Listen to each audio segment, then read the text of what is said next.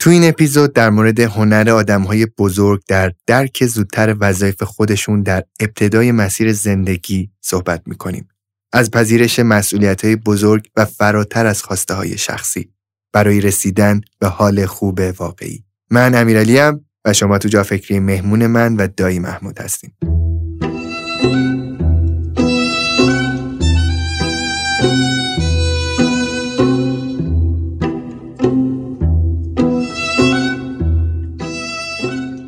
دایی جون سلام خوش اومدیم به دومین اپیزود از فصل جدید جافکری. سلام امیر علی جان. منم خیلی خوشحالم و خیلی زود گذشت رسیدیم به اپیزود دوم. واقعا زود میگذره. البته این عمر ماست که خیلی زود میگذره. همون بازی زمانه که تو فصل اول گفتین. تو اپیزود قبلی با هم صحبت کردیم در مورد شادی لذت و حال خوب. حال خوب و قرار شد تو این اپیزود ادامه بدیم با هم. درسته؟ اگه یاد باشه ما از یه حال خوب دیگه ای قرار شد صحبت کنیم که شو گذاشتم حال خوب واقعی یا حال خوب ماندگار. تعبیری که ازش استفاده کردم گفتم این حال خوب واقعی برخلاف شادی و لذت ها که خیلی کوتاه هستن و توی مغز ما تو ذهن ما و تو روان ما ماندگار نیستن. حال خوبای واقعی حال خوبایی که در زمان زیادی ادامه پیدا می‌کنن. بعضی وقتا این حال خوبها تو کل عمر شخص ماندگار میشن. چرا این بسیار زیباست؟ چرا این بسیار اهمیت داره؟ و چرا بد نیست که ما و همه شنوندگان و اینها این رو تمرین کنیم حداقل به عنوان بخشی از زندگیمون به این فکر کنیم؟ برای اینکه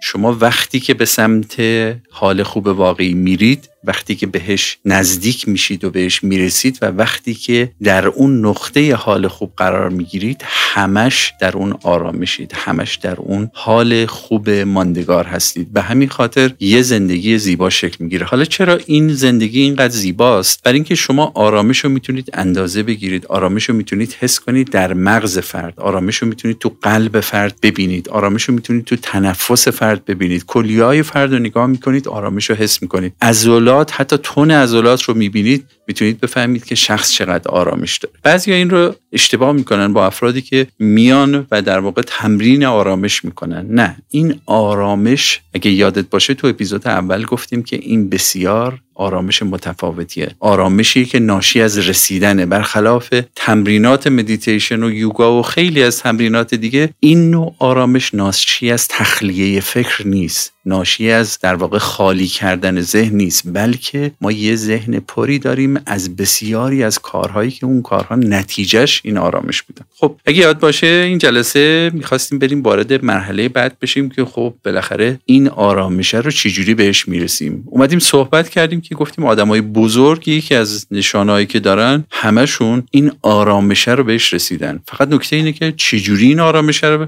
بهش رسیدن و راه رفتن به سمتش به چه صورت هست این رو می‌خواستیم این اپیزود یه مقدار با هم باز کنیم. امیرعلی وقتی که من در مورد این بحث آرامش فکر می کردم یکی از نکات جالبی که بهش برخورد کردم اینه که چرا مثل آدمای بزرگ همه طبیعت این آرامش رو داره. یعنی این می‌خواد گیاهش باشه می‌خواد حیوانش باشه درختش باشه همه طبیعت و وقتی بهش نگاه کنی تمام اجزای آرامش رو داره. می‌خواد این دریاش باشه یا همه. حالا ما میگیم که در موجودات بیجانش مثل کوه و دریا و اینها میگیم که خب این یه بحثی نیست که خود اون موجود براش تلاشی بکنه یا حرکتی بکنه. ولی یه دفعه که میگیم تو عالم گیاهان و حیوانات و اینها میگیم چرا همه حیوانات این آرامش رو دارن؟ شما به مورچه نگاه کنی یا آرامشی داره تلاش خودشو می‌کنه کار خودشو می‌کنه؟ اگه به پشه نگاه کنی به انکبوت نگاه کنی تا یه شیر وحشی نگاه کنی همه اینها یه آرامشی در همه حرکاتشون دارن. چرا؟ یه نکته عجیب رو بهت بگم. من هر وقت که به انسانها نگاه می‌کنم و همیشه یه عادت رو داشتم که وقتی به آدما نگاه می‌کنم نگاه می‌کنم که چقدر آرامن. و یکی از نکاتی که همیشه بهش برخورد کردم دیدم آدمای بسیار کمی هن که این آرامش رو شما تو وجودشون می‌بینید من وقتی که این رو بهش فکر کردم و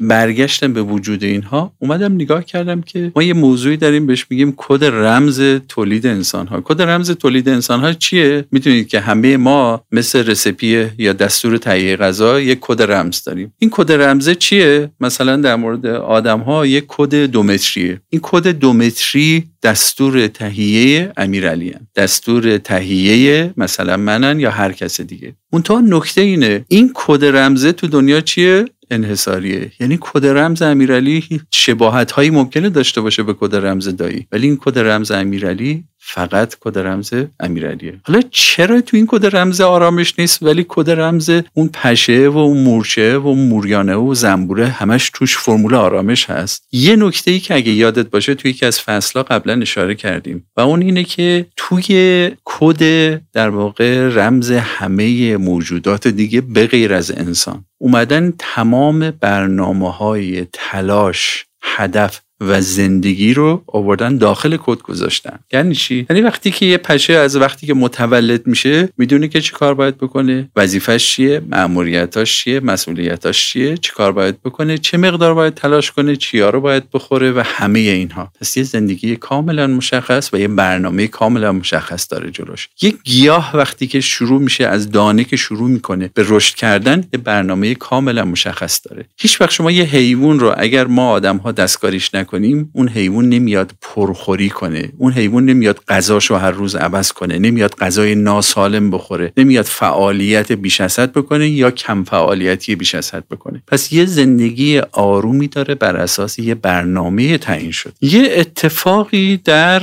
جریان تکامل موجودات به سمت انسان اتفاق افتاده. یعنی چه اتفاقی افتاده؟ کد رمزها یواش یواش که انسان شکل گرفته اومدن از این برنامه حذف کردن و به جاش چی اضافه کردن؟ به جاش مغز و عقل اضافه کردن. و گفتن که حالا به جای این به جای که ما برنامه رو بدیم بشین خودت فکر کن. کم کم هی ما میایم به سمت انسان خردمند. این برنامه ها هست شدن هست شدن تا نزدیک صفر شدن. و این نوزادی که به دنیا میاد اگه یاد باشه قبلا هم اشاره کردم که نوزاد انسان ناتوانترین نوزاد یا نهال کل عالمه. یعنی شما اگه یک نوزاد رو رهاش کنی این هیچ کار نمی‌تونه بکنه. در صورتی که اکثر موجودات رو شما رهاش کنی می‌تونه خیلی کارها رو بکنه و حتی یکم از به دنیا اومدنشون که رد بشه روزها و ماها تقریبا می‌تونه جایگزین چی بشه؟ جایگزین اون پدر و مادرش بشه. برای چی؟ برای اینکه همه اون برنامه ها هست. و همه اون برنامه های مشخص چون هدفش مشخصه راهش مشخصه و همه اونها بر اساس یه نظم خاصی طراحی شده تو دل همه اینها اون آرامشه هست. حالا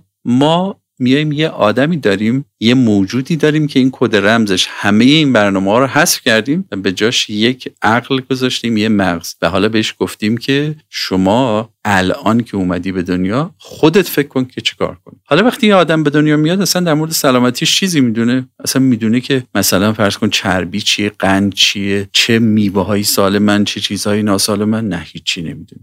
در مورد بدنش چیزی می‌دونه چیزی نمی‌دونه. در مورد دنیا چیزی می‌دونه نه نمی‌دونه. و اینگار که ما یه انسان آوردیم با کلی مغز ولی پر از من تعبیرش اینجوری میگم. بعضی وقتا غیر معدبانش میشه پر از نادانی و نفهمی. یعنی این مغز خالی خالیه فقط می‌تونه کار کنه. نتیجهش چی میشه؟ نتیجهش اینه که این انسان باید بشینه برای همه چی فکر کنه. و برای همه چی انتخاب کنه و برای همه انتخاباش نتیجهش رو ببینه و مرتب راهش رو عوض کنه. این باعث میشه که اگر ما آدم ها همین اول راه یکم اینها رو مشخص نکنیم برنامه هامونو مرتب میشیم یه آدمی که پر از استرابه پر از تلاطمه پر از تصمیمات لحظه‌ایه پر از زندگی روزمره است. و این اول ناآرامی انسانه. خب یکی از کارهایی که آدمای بزرگ می‌کنن چیه امیرعلی اول این زندگی میان این راهشون رو شروع می‌کنن مشخص کرده. اگه یاد باشه ما یه تعبیری کردیم از اون بحث escape room ه فکر کن اون انسانی که ما تعبیر کردیم با پر از یعنی در واقع پر از اون مغز خالیه است ما روهاش کردیم توی اتاق تاریک. حالا بهش گفتیم که تو باید از اینجا راه خروج رو پیدا کنی راه زندگی تو پیدا کنی. و این آدم هنوز نمی‌دونه این اتاق کیه. کیا قراره تو این راه باشون برخورد کنه کیا همراهشون باشن هیچی رو نمی‌دونه. حالا ما از این آدم انتظار داریم که راه آرامش رو پیدا کنه راه لذت رو پیدا کنه راه شادی رو پیدا کنه. چرا آدما میرن سراغ لذت ها برای اینکه اولین چیزاییه که بچه درک می‌کنه. اولین چیزایی که نوزاد حس می‌کنه. لذت های فوری اولین چیزاییه که نوزاد باش چیه؟ شروع می‌کنه معنوس شدن. چرا؟ برای اینکه با جسمش سر و کار داره اینها. یواش یواش یه مقدار بحثای شادی آور رو در واقع شروع می‌کنه درک کردن. خندیدن رو با پدر مادر بودن رو لحظات بازی رو و همه اینها که اینها برای شادی رو درست می‌کنه. ولی ما هیچ وقت به بچه هامون به این سرعت آرامش رو یاد نمیدیم. راه رفتن به سمت آرامش رو یاد نمیدیم. راه بزرگ شدن رو یاد نمیدیم. دایی دقیقا من همینجا این سوالی که برام پیش اومد اینه که همه آدمای بزرگی که امروز تو دنیا وجود دارن که الان به قول شما ممکنه اون آرامش دائم رو تجربه بکنن روز اول که نمی‌دونستن مسیرشون چجوریه نمی‌دونستن بعد از کجا شروع بکنن. فکر بکنین الان تو شنوندهای جافکری یه عالمه آدم بزرگ هست که خودشون هم الان نمی‌دونن چقدر بزرگن ولی قطعا این روزی بزرگ میشن و امروز می‌خوان این مسیر رو شروع بکنن. فکر کنین که ما می‌خوایم این مسیر رو شروع بکنیم. قدم اول چیه؟ نکته جالب همینه که همه در واقع آدم ها یه مقطعی تو زندگی میان از مرحله لذت و شادی رد میشن. یعنی چی؟ یعنی اون نوزاد بچه است بزرگ میشه بزرگ میشه. یک روز ما میگیم اون روزیه که صدای یا ندای بزرگ شدن توی مغز من و شما میاد بیرون. و اون چی میگه؟ میگه من کیم و کجام. اینجا اولین جاییه که ما فهمیدیم که خب حالا اون بحث شادی های لحظه ای رو بذاریم کنار لذت ها رو بذاریم کنار. من بیام بگم مثلا من کی هستم. من کی هستم؟ ببین امیرعلی یکی از نکاتی که ما توی بحث شناخت دنیا داریم یکی از موضوعات اینه که من اول بدونم که خودم کیم. یعنی وقتی من میگم خودم کیم یادت باشه به اون بحث کد رمزه اشاره کنم. ببین کد رمزه رو یادت میاد؟ گفتم که ما دو متر کد رمز داریم. وقتی این دو متر کد رمزه برای درست کردن اولین فرمول امیرعلیه. وقتی امیرعلی درست میشه می‌دونی چقدر کد داره؟ نزدیک دور منظومه شمسی کد داره. یعنی شما محیط دور منظومه شمسی رو اندازه بگیر این دستور آشپزی امیرعلیه یعنی تمام کدهای امیرعلی رو اگه کنار هم بذاری طولش به این قدره. خب این کده گفتیم که چیه؟ این کد امیرعلیه این کد دایی نیست. کد دایی یه کد متفاوته. دنیای امیرعلی اینقدر دنیای پیچیدگیه امیرعلی از خودش چی می‌دونه و بعد چجوری می‌خواد برای خودش حال خوب تجویز کنه؟ این بزرگترین معمای بشره. و نکتهش اینه کسی نمیاد وقت بذاره که امیرعلی رو بشناسه کسی نمیاد برای امیرعلی کدش رو باز کنه. کی باید کد امیرعلی رو باز کنه؟ کد رمزش رو باید خودش باز کنه. یعنی اول فکر کنه که من کیم. کجا هستم؟ توان جسمی من چقدره؟ من اینجا چه کار می‌کنم؟ چه چیزهایی رو می‌دونم؟ چه چیزهایی رو می‌فهمم؟ و یواش یواش دور رو ببینه کیا هستن. یادت باشه هر کسی رو تو بازی زندگی یه نقطه خاصی رهاش می‌کنن امیرعلی رو توی شهری توی یه خانوادی با یه همراهایی رها کردم و بازی زندگی امیرعلی از اونجا شروع شده. بازی زندگی دایی از یک جای دیگه شروع شده. بازی زندگی آترین و هر کس دیگه تو این دنیا با یک کد رمز به همون اندازه منظومه شمسی ولی توی یه محیط و یه مسیر کامل اختصاصی چیده شد. نکته اینه من باید چیکار کنم؟ می‌خوام اینجا اولین نکته رو بگم امیرعلی. یکی از اشتباهات بزرگ همه اینه که فکر می‌کنن فرمولای حال خوب برای همه یه فرمول یکسانیه. ما توی لذت و شادی می‌تونیم فرمولای مشترک درست کنیم ولی یادمون باشه فرمول حال خوب و اون آرامشه هر چی به رمز و کد رمز خودت نزدیکتر باشه اون حال خوبه چیه؟ حال خوبه ماندگارتریه. پس نکته اول اینه که من امیرعلی باید اول اون کد رمز حال خوب ماندگار خودم رو پیدا کنم. پس برا اینکه این رو پیدا کنم توی escape room خودم باید اول فکر کنم خودم توانم چیه چیا در اختیارم گذاشتن کیا همراه منم با کیا برخورد خواهم کرد. و اون نکته مهم بعدیش اینه که من کجام؟ یعنی چی؟ یعنی در این دنیا من در این محیط هم در این در واقع سطح از ثروت در این سطح از آب و هوا و همه اینها. وقتی من اینا رو شناسایی کردم پس این نقطه شروع بازی منه. حالا نکته اینه من می‌خوام حالا شروع کنم زندگی کردن. فکر کنی این نقطه ایه که ممکنه یکی توی ده دوازده سالگی این سوال بکنه یکی توی 17 18 سالگی. ولی امیرعلی من خیلی رو می‌شناسم که تو 50 سالگی 70 سالگی تازه این سوال رو خیلی جدی از خودش پرسن. و مهم نیست که کی این سوال بپرسی. ولی یادت باشه تقریبا همه انسان ها حداقل همه اونایی که من باشون برخورد کردم اینه این سوال رو یه روز از خودشون می‌پرسن. حالا فرض کنیم که ما به این باور رسیدیم که خودمون رو می‌شناسیم. نکته مهم اینه که خب حالا من چیکار کنم؟ من هر وقت که در واقع این بحثا میشه. من فقط تجربه این آدمای بزرگی که باشون برخورد کردم و می‌خوام بگم. می‌خوام یکم سادهش کنم که یکم بتونیم با هم تو این زمینه با هم با همون آرامش بریم جلو. اولین بحثی که آدمای بزرگ وقتی که فهمیدن که کجان و چیان و اینها شروع می‌کنن اولین نکته با این شروع می‌کنن که وظیفه من تو این دنیا چیه؟ من می‌خوام یه نکته مهم اینجا بدونی که وظیفه یعنی چی؟ وظیفه یعنی که من الان چه کاری باید انجام بدم که وظیفه منه؟ هر وقت ما میگیم این موضوع وظیفه افراد یکم در موردش چی میشن؟ در موردش خیلی فکر می‌کنن یعنی چی؟ یعنی من اگر تو خانواده هم هستم وظایفم چیه؟ توی اجتماع هستم وظایفم چیه؟ تو خیابون هستم وظیفم چیه؟ توی کلاس دانشگاه هستم وظیفم چیه؟ نکته اول آدمای بزرگ اینه که رو تجربه من اینه که اول شروع می‌کنن جواب این سوال رو پیدا کردن. یعنی چی؟ یعنی که من فکر کنم من هر جا که هستم وظایفم چی است اولین نکته در مورد وظایف اینه اینه که وظایف حداقل کار و تلاشی که یه انسان که ما میگیم این انسانیه که از اون نوع یک و دوش داره رد میشه و داره فراتر از خودش فکر می‌کنه. این وظیفه حداقل تلاشیه که این باید توی دنیا انجام بده. مثلا من میگم که امیرعلی فکر نمی من یک سری وظایف در قبال این جسمم دارم؟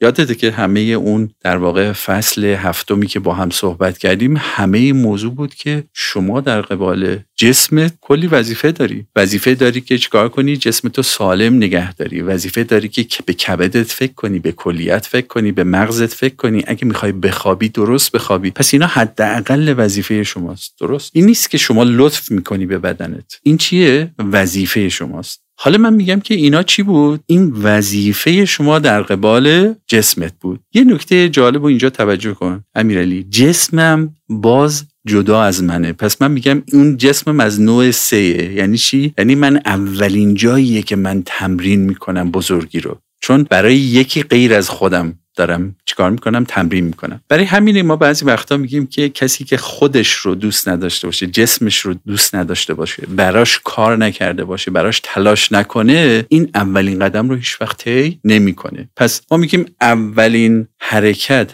از من به سمت بیرون به سمت بقیه اون چیه؟ جسم ماست و سلامتی ماست. حالا اگر از این جسم بریم فراتر گفتیم اون دایره ها رو اگر یادت باشه بریم به بقیه آدم ها فکر کنیم به بقیه جاها فکر کنیم به همه اینها. و بعد بیایم همه ما فکر کنیم که من وظیفم در قبال شهرم چیه؟ من وظیفم در مقابل این خیابون چیه؟ من اگر امروز اومدم الان یه استودیو وظیفم چیه اینجا؟ اگر یه آدمی رو دیدم تو خیابون وظیفم چیه؟ همه اینها. وقتی من اینا رو فکر کردم حالا فکر کنید اینها رو برای خودم گذاشتم. گفتم من در قبال همسرم این وظایف رو دارم. در قبال مادرم این وظایف رو دارم. اگر اینا رو آوردم کنار هم گذاشتم فکر کن اینو من بگم جدول شماره یک. ولی یه نکته مهمی امیرعلی وجود داره و اون جدول شماره دوه. جدول شماره یک یعنی کاری که تو باید انجام بدی. این لطف نیست. اصلا وظیفته. یعنی چی؟ یعنی که تو برای اینکه در واقع بتونی زندگی تو ادامه بدی باید جسمت رو سالم نگه داری. این لطفی نیست که تو به جسمت می‌کنی. این در واقع استفاده که از جسمت می‌کنی و به خاطر خودت داری این کار می‌کنی. حالا اگر امیرعلی یه دوستی محبتی کرد به شما و شما رو در واقع یه نهاری شامی مهمون کرد اگر شما یه دفعه دیگه مهمونش کردی بهش لطف کردی یا فقط وظیفت انجام دادی؟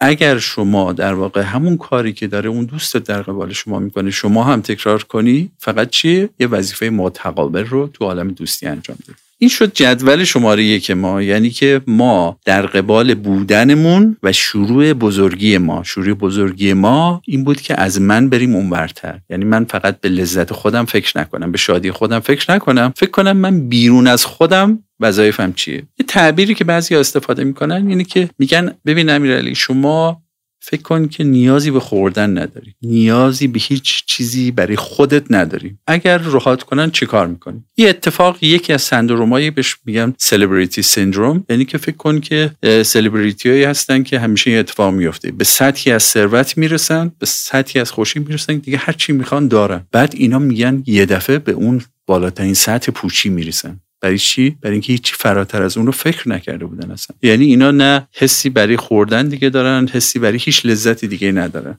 حالا فکر کن شما هیچ نیازی نداری. حالا چیکار می‌کنی بعدش؟ یعنی تلاشت برای مرحله بعدش چیه؟ یک چیز جالب بهت بگم امیرعلی. یه آزمایش اومدن آدما رو توی اتاقی گذاشتن و توی این اتاق هیچی نبوده. رو صندلی نشوندن. گفتن شما اینجا بشینید هیچ کاری نکنید برای یه مدتی. و این آدما نتونستن تحمل کنن. و اینها حتی 15 دقیقه نتونستن این رو تحمل کنن. یعنی تقاضا کردن که از اون اتاق بیان بیرون. یک نکته جالب اینه که اینا اومدن توی آزمایش دیگه یه دستگاه شوک خیلی جدی گذاشتن تو اتاق چون اینا هیچ کار نمی‌تونستن بکنن و هیچ تکونی نمی‌تونستن بخورن. یه دستگاه شوکی گذاشتن که این شوکای خیلی شدید می‌داد و خیلی جالبه خیلی از این افراد رفتن به خودشون شوک زدن. فقط برای اینکه این از این احساس چی؟ سکون سکون مرگباره در بیان.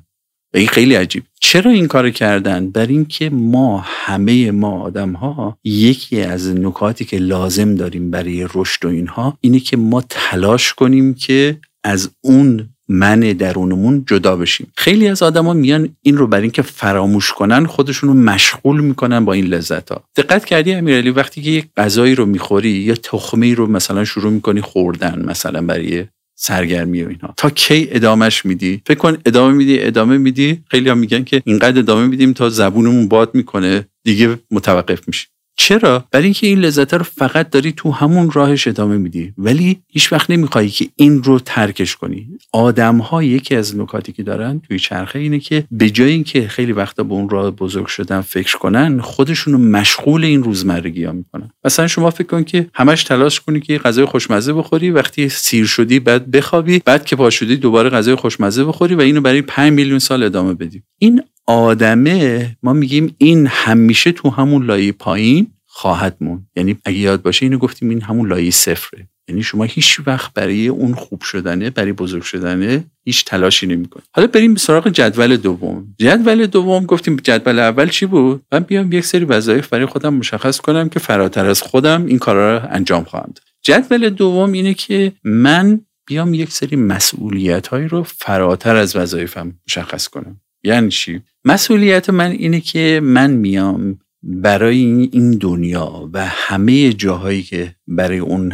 در واقع من در قبال اونها حضور دارم من بیام فکر کنم که من دوست دارم در حد توانم یه مسئولیت هایی رو قبول کنم که این جزو وظایف من هم نیست ولی من دوست دارم این کارو مثلا من میگم من دوست دارم برم به بچه های این روستاها برم آموزش بدم. من دوست دارم مردم رو آگاه کنم در مورد آلودگی زمین. من دوست دارم که یه خلبان بشم و لذت بخشترین پرواز رو به مسافران بدم. من دوست دارم یک راننده باشم یک راننده اتوبوس که بهترین راننده اتوبوس توی دنیا باشه. من دوست دارم یه پزشک باشم که چیکار کنه؟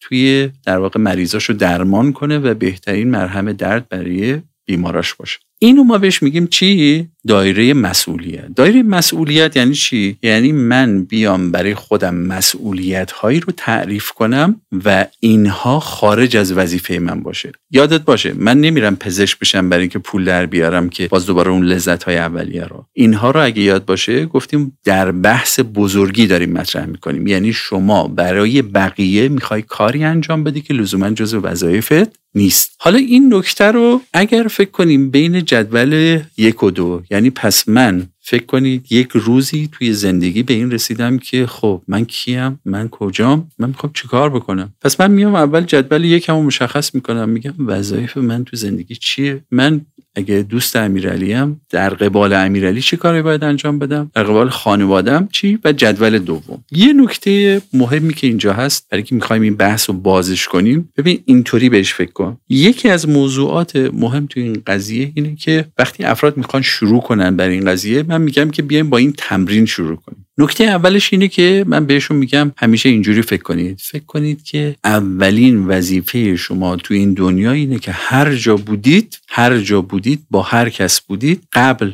و بعد از شما جهان تغییری نکنه و همه چیزایی که شما باش برخورد می‌کنید. این حداقل وظیفه شماست. از ما گفتیم از اینجا شروع کنیم. یعنی چی؟ من میگم که ببین اگر وارد جنگل شدی وارد طبیعت شدی رفتی در واقع با خانواده کنار یک طبیعت سعی کن وقتی برگشتی اون طبیعت بعد و قبل شما هیچ فرقی نکرده باشه. این میشه چی؟ میشه مسئولیت من یا وظیفه من؟ چه حداقل وظیفه من. ببین با این می‌خوایم تمرین کنیم. اگر من یه روز اومدم کنار امیرعلی و بعدش در واقع رفتم من حال امیرعلی رو نباید بدتر کنم. اگر حال امیرعلی قبل و بعد من یکی بود من میگم حداقل وظیفه‌مو انجام دادم. اگه بهتر نکردمش چیه؟ بدتر نکردمش. اگه اومدم تو استودیو آترین حداقل وظیفه من اینه که این همون جور که در واقع استودیو بوده من ازش خارج بشم. یعنی چی؟ یعنی یک جا رو کثیف نکنم میکس رو نامرتب نکنم میزا رو زیادی جابجا جا نکنم تنظیمات رو به هم نزنم و قبل و بعد من یکی باشه. یه دفعه من این رو برای یکی از دوستانی که اهل محیط زیست و طبیعت بود صحبت کردم به من گفت که من بهش گفتم ببین من وقتی میرم توی طبیعت خب سعی می‌کنم که زباله نریزم همه جا موقعی که برمیگردم چک کنم که تمیز باشه. مثل قبلش. بعد گفت که نه یادت باشه چهل تا چیزی که شما وقتی میری تو طبیعت در واقع از بین می‌بری و برمیگردی. بعد گفتم چجوری؟ گفت ببین شما وقتی که پاتو می‌ذاری توی طبیعت بسیاری از موجوداتی که تو مسیر شماست شما داری به همه اونا استرس میدی و زندگی اونا رو خراب می‌کنی. در یک مسیر پیاده روی توی طبیعت نشون داد به من که نزدیک مثلا چند صد هزار گیاه از بین میرن. له میشن زیر پای شما. شما چند هزار جانور رو از بین می‌بری. وقتی که میای آتیش می‌کنی این آلودگی که اینجا ایجاد می‌کنی چقدر به موجودات اونجا صدمه مستقیم و غیر مستقیم می‌زنه. وقتی اونجا یه دفعه میری و یه آهنگی رو پخش می‌کنی این به چقدر به ماهیا استرس وارد می‌کنه. و همینطور شروع کرد تعریف کردن. و بعد من فکر کردم که من بعد و قبل رفتنم به اینجا چه همه مصیبت ایجاد کردم. و تازه گفتم این حداقل وظیفه منه. من بهتر که نکردم چه همه به این چیه؟ به این محیط ها آسیب زدم. یک نکته جالب بگم امیرعلی الان در خیلی از جاها تو محیط زیست و طبیعت و اینها محیط های نویز فری گذاشتن. یعنی چی؟ یعنی ممنوع کردن که شما هر گونه صدای غیر طبیعی تولید کنی. یعنی شما اجازه نداری ماشین تو ببری اونجا هیچ نوع وسیله موتوری رو در واقع اونجا داشته باشی و هیچ نوع صدایی مثل صدای موسیقی و اینها رو در بیاری. برای چی؟ برای اینکه اون محیط ها محیط های بکری هستن که شما هر صدایی تولید کنی روی یک دسته از موجودات تاثیر می‌ذارن و به همین خاطر ممنوع کردن که مثلا توی این محیط کنترل شده شما هر گونه صدایی رو تولید کنید حالا ما اگر این رو اونجا ممنوع کردن و فرض کنیم براش مقررات گذاشتن اگر اینو با خود ما انسان ها گذاشتن من با وظیفم چیه؟ این حداقل وظیفه رو باید می‌بینیم سخت میشه. اینو از این لحاظ گفتم که بعضی وقتا ما فکر می‌کنیم خب وظایف که هیچی بریم سراغ مسئولیت ها ولی بعد می‌بینیم که وقتی وظایف رو بهش فکر کنیم می‌بینیم یه دنیا وظیفه است. پس من وقتی جایی میرم وقتی میرم سراغ یه نفر وقتی از پهلوی یک نفر رد میشم حالشو بهتر می‌کنم یا حالشو بدتر می‌کنم؟ یه لباس میپوشم وقتی منو می‌بینه حالش بهتر میشه یا بدتر میشه؟ قیافه منو می‌بینه از پهلوش رد میشم طرزی که بهش سلام می‌کنم این حالشو بهتر می‌کنه یا بدتر می‌کنه؟ وظیفه اول من اینه که من برای بزرگ شدن به اولین چیزی که فکر کنم اینه که من هر جا میرم حال همه چیزو بدتر نکنم. هنوز وارد بهتر شدن نشدیم. یعنی گفتیم که اگر ما اومدیم و رفتیم در این که بعضی وقتا حتی دیوار باشیم خیلی بهتره. بعضی وقتا من میگم که اگر بعضیا حرف نزنن خیلی بهتره. دل خیلی ها رو آزار نمیدن. اگر بعضیا چشماشون رو ببندن خیلی بهتره. بعضیا گوشاشون رو ببندن خیلی بهتره. برای چی؟ برای اینکه باعث در واقع اذیت خیلی ها نمیشه ما گفتیم پس با یه فرمول ساده اگه خواستیم با وظایفمون شروع کنیم یه فرمول ساده چی بود؟ این بود که وقتی جایی هستیم قبل و بعدش چی بشه؟ حداقل مثل هم باشه. اگه اینو برای همه جا رعایت کنیم می‌بینیم که چقدر کار سختیه و در این حال چقدر لذت بخش. پس من اگه میرم توی کتابخونه میرم توی سینما اگر میرم توی هر محیطی من یادم باشه قبل و بعدش حداقل چی باشه؟ عین هم باشه. من رفتم یه هتلی رفتم یه اتاقی یه مهمونی یه جایی. سعی کنم یه وسیله رو از یکی امانت گرفتم یه کتابی رو امانت گرفتم. اینو همون جور که در واقع تحویل گرفتم همون جور بدم. و یادت باشه هیچ وقت هیچ وقت این حالت مثل حالت اول نمیشه. فقط ما میگیم سعی کن. مثل اون مثال جنگل. حالا من میگم که خب فرض کنیم که اینو من یاد گرفتم. قدم بعدی چیه؟ نکته مهم اینه این قدم بعدیه و اون اول راه اون شیب اصلی بزرگ شدنه. و اون چیه؟ اینه که من یه کاری بکنم که بعده از قبل بهتر بشه. یعنی من اومدم سراغ امیرعلی یه سلام بهش کردم حال امیرعلی از حال قبلش بهتر بشه. اگه من توی خیابونه قدم زدم این خیابونه بعد از اومدن دایی و قبل اومدن دایی این بعدش بهتر باشه. اگه من توی ماشین نشستم چی باشه؟ این نشستن من بهتر از قبلش باشه. وقتی من توی کلاس وارد شدم تاثیر من رو همه آدما بهتر از نبودن من باشه. وقتی من به عنوان معلم اومدم یه درس رو شروع کردم این خیلی فرق کنه. تا اینکه کسی دیگه باشه یا اینکه من اصلا این درس رو ارائه ندم. و همین مثال ها رو فکر کن تو همه زندگیت بذاری. و فکر کنی که خب همین الان که من دارم میرم با هر کس که برخورد می‌کنم هر جایی که راه میرم با هر مغازهداری که صحبت می‌کنم همه جا من چیکار کنم که حال بقیه رو بهتر کنم؟ این حال ممکنه یه گلدون اتاق من باشه. این حال ممکنه یه دوست من باشه خواهر من باشه برادر من باشه پدر و مادر من باشه. کسایی باشه که من سالهاست بهشون زنگ نزدم. ممکنه که تمام بچه هایی باشن که من باشون سر کار دارم. ممکنه اون بچه سر چهارراه باشه. همه کسایی باشه که تو رانندگی من دارم با سرعت از کنارشون رد میشم. یادم باشه که هر بوقی که می‌زنم ممکنه که من دارم برای اون فرد فردی که جلوی منه بوغ می‌زنم. ولی یادم باشه که صدها نفر رو دارم با این بوغم آزار میدم. پس اگر من بیام این دوتا رو کنار هم بذارم اولین قدم های بزرگی رو تازه شروع کرد. حالا برای اینکه این اتفاق بیفته من میگم چجوری میشه که شما به اینا فکر کنید؟ میگم امیرعلی. اگر ما شروع کنیم دنیای اطرافمون رو شناختن دنیای اطرافمون رو بشینیم و بهش فکر کنیم به یه جایی می‌رسیم که شروع می‌کنیم این نگرانی ها رو درک کردن. محیط زیستمون رو درک کردن کره زمین رو درک کردن آب رو فهمیدن زندگی رو فهمیدن غذای کره زمین رو درک کردن. حالا بعد من اونجا میام حوزه وظایف مسئولیت هم رو حالا میشینم فکر می‌کنم. مثلا میگم که امیرعلی تو فکر کن که می‌خوای خلبان بشی. فکر کن الان لذت خودتو بذار کنار. برای بقیه چی؟ این خلبانه حال کیو خوب می‌کنه؟ فکر کن که اومدی در واقع یه کار دیگر رو شروع کردی. به غیر از حال خودت این حال کیو خوب کرده؟ برای همه کارهایی که در طول روز می‌کنی فکر کن از صبح که امیرعلی پا شده تا شب کارهایی که می‌کنه حال کیا رو خوب می‌کنه به غیر از خودش. حالا وقتی اینا رو بذاریم کنار هم اولین فرق آدم بزرگ با آدم غیر بزرگ اینجا مشخص میشه که اگه آدم بزرگ کاراشو بذاریم کنار هم می‌بینی این کلی از وقتش مال بقیه است. کلی از تلاشش مال بقیه است. هیچ وقت خودت فکر کردی چجور میشه یکی مثل علامه ده خدا بیاد اون همه سال بشینه که یه فرهنگ لغاتی رو درست کنه که برای قرنها بعد به درد بخوره برای بسیاری از مردم. قاعدتا علامه ده خدا که این فرهنگ برای خودش که ننوشته چی باعث میشه که یکی احساس مسئولیتی به این بزرگی بکنه و این کار رو انجام بده؟ و این دامنه اثرش چقدره؟ برای کیاست؟ و این بزرگ شدن رو چجوری ما توصیفش می‌کنیم؟ چجوری میبینیمش؟ و اون علامه ده خدایی که از صبح بلند شده اگر زندگی علامه ده خدا رو بدونی می‌دونی تو همه اون سالها فقط یک روز در سال تعطیل می‌کرد.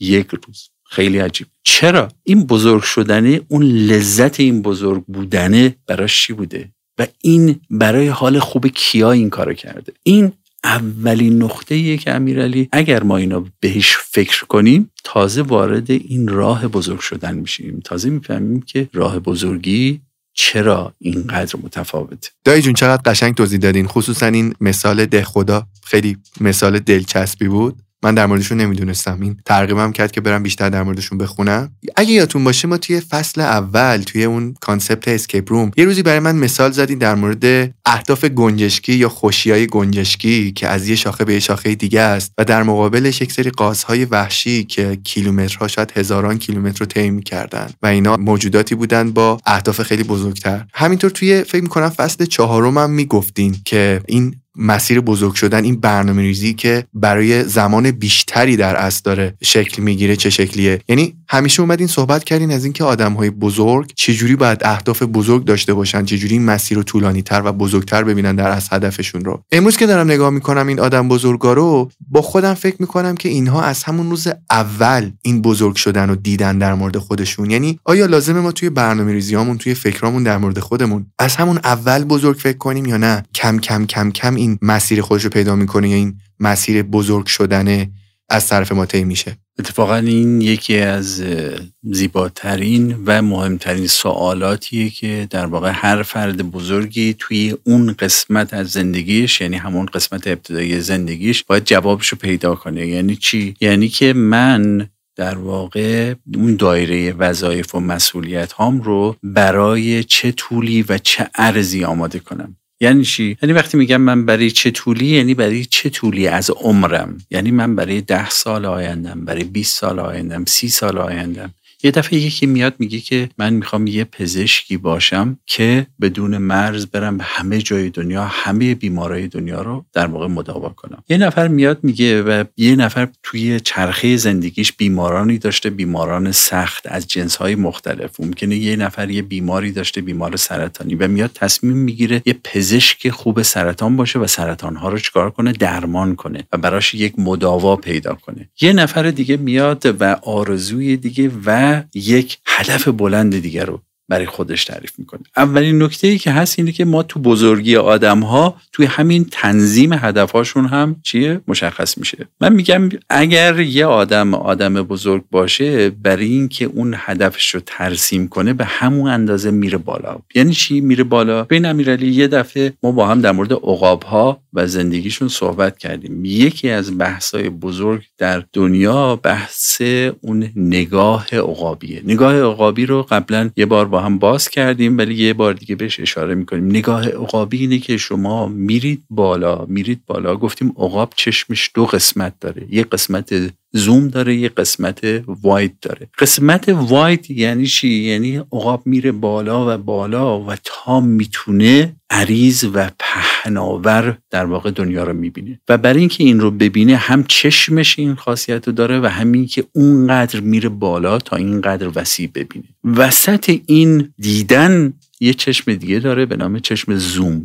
که چیکار می‌کنه زوم می‌کنه که این هدفش رو از تمام این دشت پهناور انتخاب کنه خب پس بزرگ شدن عقابی یعنی چی؟ یعنی من اول اینقدر شناختم و زیاد کنم که به اون دید وسیعه برسم یعنی چی؟ مثلا من می‌خوام اگر آینده خودم رو انتخاب کنم من باید بدونم که توانایی هم چقدر شغل هایی که تو دنیا هستن چیه برای من چه در واقع آینده های متصور میشه و من باید در مورد همه اینا مطالعه کنم. فکر کنم من می‌خوام وارد محیط زیست بشم می‌خوام وارد پزشکی بشم وارد مهندسی بشم. می‌خوام یه هواپیما درست کنم می‌خوام یه وسیله نقلیه درست کنم می‌خوام رو مواد غذایی کار کنم و اینها. من چجوری می‌تونم امیرعلی راه هم انتخاب کنم؟ اگر من اومدم گفتم ساده ترین راه مدل گنجشکی چیه؟ مثلا من بگم که خب من برادرم داره قنادی داره منم برم قنادی کنم. نمیگم این بده ها. ولی نکته اینه این نزدیکترین انتخاب موجود باشه و شاید هم خیلی شما موفق بشی درش و اینها. ولی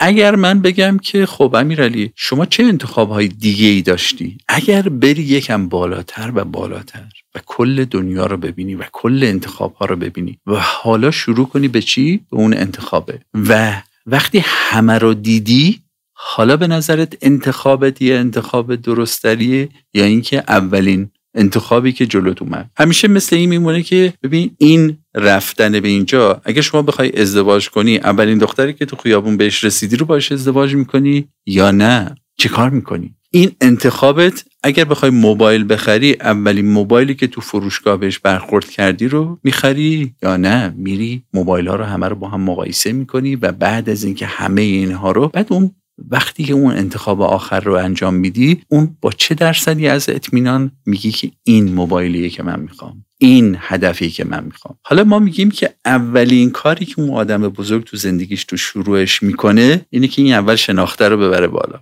شناخته رو که ببره بالا می‌خواد توی چی باشه؟ انتخاب یه موبایل باشه انتخاب یه همسر باشه می‌خواد انتخاب آینده باشه. من اول میرم بالا و باید همه اینها رو بشناسم. ادیان رو بشناسم شغل ها رو بشناسم آینده ها رو بشناسم دنیا رو بشناسم. و تازه انتخاب کنم که من کجا می‌خوام برم. یه نکته طلایی تو این قضیه وجود داره. و اون اینه که آیا این برای همه است؟ من میگم که من باید قبلش امیرعلی رم بشناسم. و وقتی زوم می‌کنم تو اون زومه باید خواست امیرعلی باشه. یعنی وقتی من میگم که من می‌خوام این کاره بشم من یعنی که امیرعلی رو خیلی خوب شناختم که این حال امیرعلی رو خوب می‌کنه. و این نکته مهمه اینه که عقاب میاد بالا با اون چشم وایدش همه این دشت رو می‌بینه و وسطش اونجا یه خرگوشی رو می‌بینه که می‌بینه این اون هدفیه که می‌خواد. و حالا از اون بالا کار می‌کنه؟ عقاب خیلی آروم آماده میشه تنظیم می‌کنه بالاشو و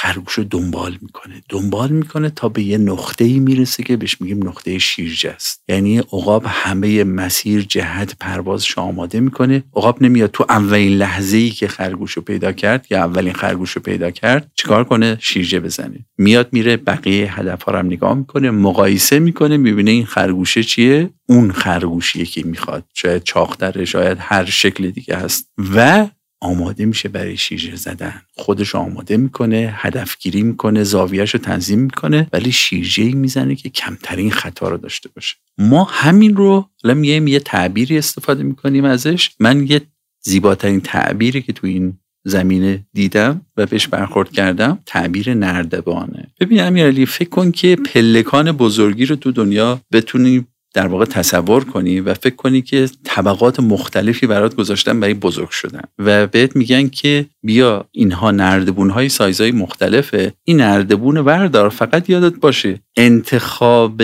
اولت دیگه نمی‌تونی خیلی جابجاش کنی. پس باید فکر کنی که نردبان به چه بزرگی رو برمیداری و این نردبان کجا می‌ذاری. یعنی چی؟ یعنی یکی از کارهایی که تو برنامه‌ریزی بلند مدت آدمای بزرگ می‌کنن اینه که دنیای اطرافشون رو خیلی خوب می‌شناسن خیلی خوب بهش فکر می‌کنن و بعد فکر می‌کنن که نردبونشون رو کجا بذارن. چرا این گذاشتن نردبون یک چیز عجیبیه. شما وقتی بالای نردبون بری امیرعلی نردبون رو نمی‌تونی خیلی جابجا کنی. هرچی بالاتر هم بری دیگه خیلی سختتر میشه. پایینتر باشی چیه؟ نردبونه تا اندازه می‌تونی جابجاش کنی. آدم های بزرگ یکی از مشخصاتشون اینه که نردبون های بزرگ برمیدارن نردبون های بلند.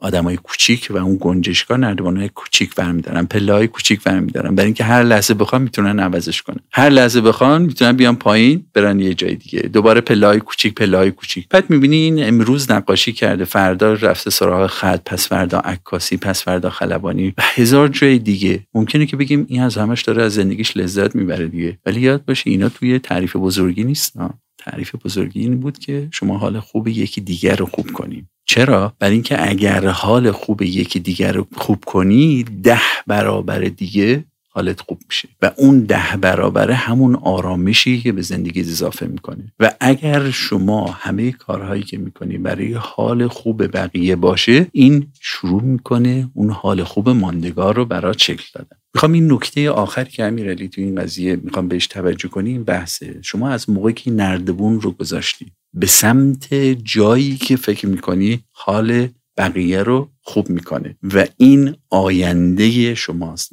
این نردبونه به سمت هر جایی باشه. هر چقدر این بلندتر باشه یعنی شما آدم بزرگتری هستی.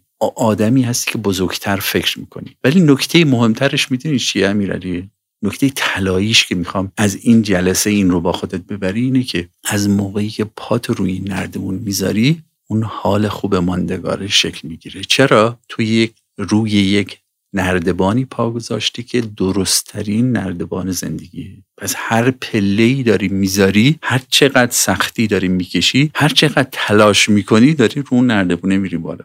چه جایی از این بهتر چه جایی از این درستتر و یادت باشه هر چقدر میری بالاتر داری به هدفت نزدیک میشی. و به خاطر همینه که آدمای بزرگ ممکنه ابتدای راه یه مقدار چیان یه مقدار سرگردون بشن یه مقدار جابجا کنن نردبونشون ولی هرچی میرن بالاتر آدمای ثابت تری میشن شکل یافته تری میشن. و به خاطر همینه که شما این آدمهایی که در واقع آدمای بزرگ و بعد از یه سنی می‌بینی می‌بینی یه زندگی شکل یافته استاندارد دارن. یعنی صبح همیشه این ساعت بلند میشن. صبحانهشون این ترکیب رو داره. همیشه اینقدر ورزش می‌کنن. همیشه اینقدر مطالعه می‌کنن. همیشه تو عادتهاشون اینه که این مقدار به طبیعت برن و این رفتارهای زیبای بزرگانه همه جاشون هست. و این باعث میشه که این حال خوبه تو همه زندگیشون چیه؟ ظاهر بشه. امیرعلی من یکی از خاطراتی که اگه یاد باشه توی اپیزود قبل گفتم که من سراغ اون چهره های ماندگار رفتم. یکی از اون چهره های ماندگار پروفسور فاطمی. پروفسور فاطمی ممکنه که ما خیلی از ما باش آشنا نباشیم. پروفسور فاطمی یکی از پدرهای علم ریاضی ایران بود. پروفسور فاطمی کسی بود که کتاب های ریاضی ما رو خیلی هاشو ایشون نوشته. یعنی از در واقع نزدیک به صد سال قبل البته اگه اشتباه نکنم که ایشون به دنیا اومدن و در واقع توی این هیته اومدن وارد ایران شدن یعنی توی خارج از کشور یه فرد درخشان توی این زمینه بودن و الان مثلا یکی از فرزندانشون تو ناسای یکی از آدمای درخشانه و همه این وقتی من پروفسور فاطمی رفتم دیدنش تو سالهای آخر عمرش بود. باورت نمیشه امیرعلی وقتی که در رو باز کرد آدمی که منو نمیشناخت و من بچه بودم یعنی فکر کن یه دانشجویی بودم که من فقط وقت گرفته بودم و رفتم یعنی زنگ زدم گفتم دوست دارم بیام شما رو ببینم. همین. و اون آدمی که من بعدن که در مورد زندگیش بیشتر خوندم خجالت کشیدم که من چقدر در واقع ساده رفتم سراغش و ایشون این با روی بسیار باز ایشون در رو باز کردن با من حال و احوال کردن اینگار که من رو از قدیم می‌شناسن و اومدن از من پذیرایی کردن هم خودشون هم خانمشون شروع کردن در مورد زندگیشون گفتن و اینگار که من با یک آدمی مثل خودم در واقع ساده و بی پیرایه و بدون هیچی دارم صحبت می‌کنم. یعنی این آدم اینقدر در آرامش و بزرگی بود. و این وقتی که برای من گذاشت فکر می‌کنی برای چی گذاشت؟ برای اینکه آدم بزرگ بزرگه. یعنی اون خورشیدش اینقدر نور داره که وقتی احساس کرد که من دوست دارم در مورد زندگیش بدونم و اینها نشست کلی وقت گذاشت و برای من صحبت کرد و خیلی صحبت های قشنگی. فقط نکته که می‌خوام بگم اینه که من و موقعی که توی خونه پروفسور فاطمی بودم اصلا احساس نکردم زمان چطور میگذره. فقط من احساس کردم دارم میرم بالا. یعنی اون انرژی مثبتی که از یه آدمی حالا یادم نیست اون موقع 80 سال 90 سالشون بود گرفتم برای من برای کل زندگیم یه توشه بود. و نکته مهم اینه آدم بزرگ راهش از همون ابتدا مشخصه. وقتی که شما سالهای اول زندگی پروفسور فاطمی رو نگاه می‌کنی می‌بینی همون سالهای اولش این پروفسور فاطمی آخر بوده. همون سالهای اولش کل برنامهش همینجا بوده و همه حرکتش همه جا وقتی همه زندگیش رو نگاه می‌کنی همش پروفسور فاطمی و همش اون بزرگی است. همینطور پروفسور حسابیه و همه اون چهره های ماندگاره دیگه. پس می‌خوام امیرعلی اینطوری جنبندی کنم که آدم بزرگ بزرگیش با چی شروع می‌کنه؟ با اون شناخت خودش دنیای خودش اون نقطه شروع اسکیپ رومش و اینه که اون دوتا جدوله رو برای خودش مشخص کردن که من وظایفم چیه دو این دنیا؟ و بعد مسئولیت هایی که برای خودش تعیین می‌کنه. من در قبال مثلا فرض کنید علم ریاضی کشور مسئولم یا نه؟ چرا یکی مثل مریم میرزاخانی می‌خواد بره اینقدر وقت بذاره که تا یک مسئله ای رو حل کنه؟ چرا یکی مثل استفن هاکینگ میاد میگه که من می‌خوام یه فرمولی برسم که کل دنیا رو بتونه با همین فرمول توضیح داد. بشین توضیح داد. چرا اون یکی این احساس مسئولیت دیگر رو می‌کنه و چرا این آدم های بزرگ این احساس مسئولیت ها رو می‌کنن؟ و یادت باشه اینا هیچ کدوم از اون دسته نوع یک و دو هم نیستن که برای خودشون و برای در واقع پول و برای لذت و اینها این کارو بکنن. اینها یک مسئولیتی احساس کردن بسیار فراتر از خودشون. و اونهایی که این رو بزرگتر و بزرگتر احساس کردن حال خوبشون حال خوب ماندگاره. و یادت باشه بعضی از حال خوبها شعاعش صد برابر عمر فرده.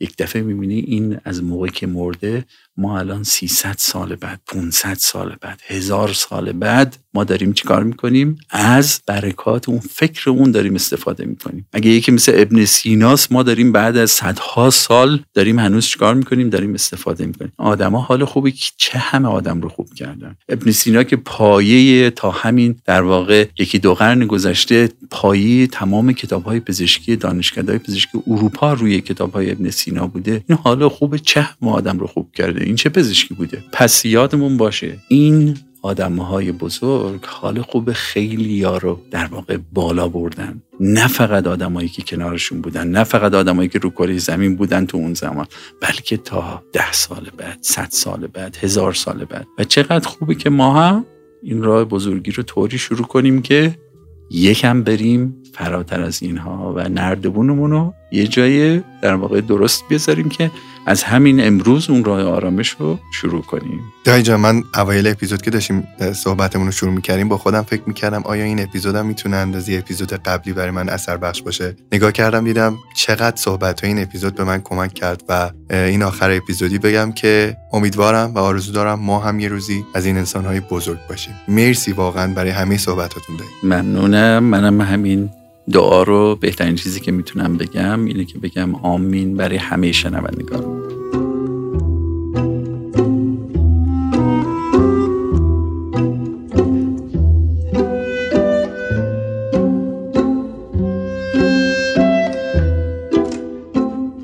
رفیق جانم یادت نره این اپیزود رو اگر دوستش داشتی و بهت کمک کرده لایکش هم بکنی. لایک های شما در Castbox باعث میشه آدم های بیشتری با جافکری آشنا بشن. همینطور اگر اینستاگرام جافکری رو دنبال کنی متوجه اخبار بیشتری از پادکست و اتفاقهای خوب پیش رو خواهی شد. تو هفته ای که گذشت شنونده‌های جافکری با حمایت های مالی خودشون حسابی دلمو گرم کردن. جا داره از همه کسانی که تا امروز جافکری رو حمایت کردن تشکر کنم. تا اپیزود بعدی و تا دو هفته دیگه مواظب خودتون باشید. خداحافظ.